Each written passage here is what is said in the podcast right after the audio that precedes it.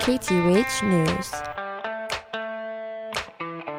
New census figures indicate the population on Oahu fell by 62,000 over the past eight years. No other county experienced a population drop close to Honolulu, with Maui County the only other showing a net migration loss. Oahu's high cost of living and employment in mainland states were likely factors, officials said.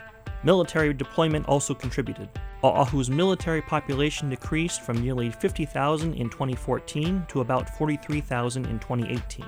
Hawaii's state population also fell from nearly 1.43 million in 2016 to 1.42 million in 2018. Tourist numbers have gone in the opposite direction. Visitor arrivals to Hawaii reached an all time high in 2018 for the seventh year in a row. Thanks for keeping it locked KTUH, radio for the people.